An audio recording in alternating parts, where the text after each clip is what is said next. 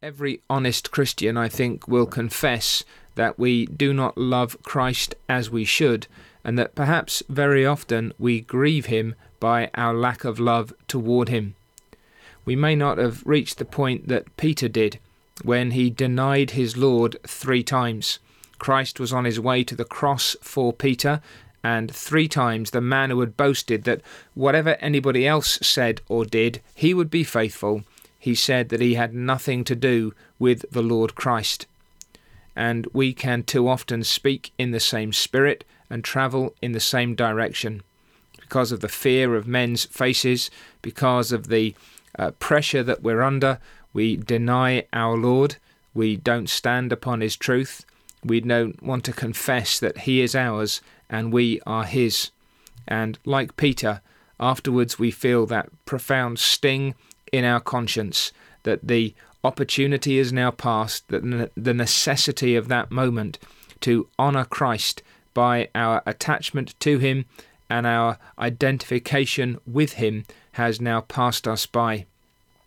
And so it's striking that in John's Gospel in chapter 21, when the Lord comes again to Peter, he deals with this broken hearted disciple asking him, first of all, Simon, son of Jonah, do you love me more than these? Now, that's important because Peter had first of all told the Lord Christ that if if everybody else departed, then he himself would not. And now Christ asks him whether or not he's going to again promote himself above the others. Peter says, Lord, you know that I love you. Christ challenges him a second time, and then a third time Simon, son of Jonah, do you love me? And on this occasion, there in verse 17, Peter is grieved because Christ said to him the third time, Do you love me? And he responds, Lord, you know all things. You know that I love you. It's striking again that here Peter does not make reference to any of the other disciples his boasting has been stripped away. The chances are that he is grieved because that third question is an echo of his third denial.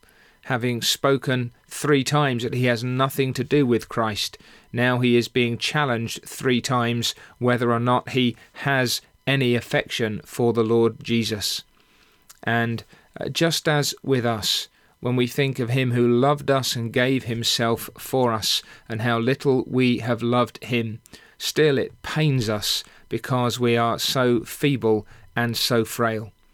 And so Peter casts himself upon the Lord's mercy, and there's a beautiful sweetness in the way that he speaks to him. Lord, you know all things. You know my failures. You know my denyings. You know my weaknesses. You know my empty boasts. You know everything that has happened and is happening. My heart is open before you. There is no corner of it hidden from you.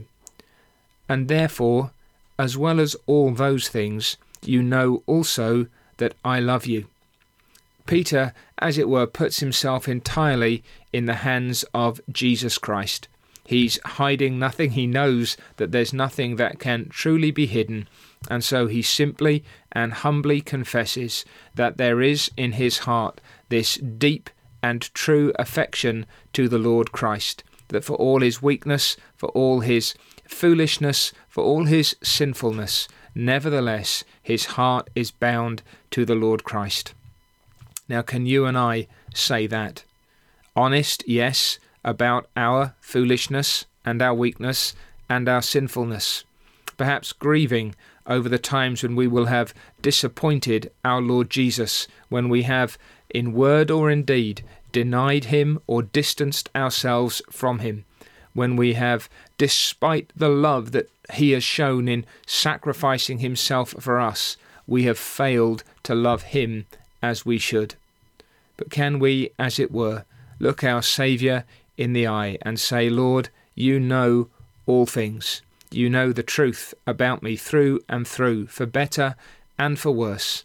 But you do know this that despite everything I am and ought not to be, and everything that I am not that I ought to be, yet you do know that I love you from my heart and that I am willing to serve you.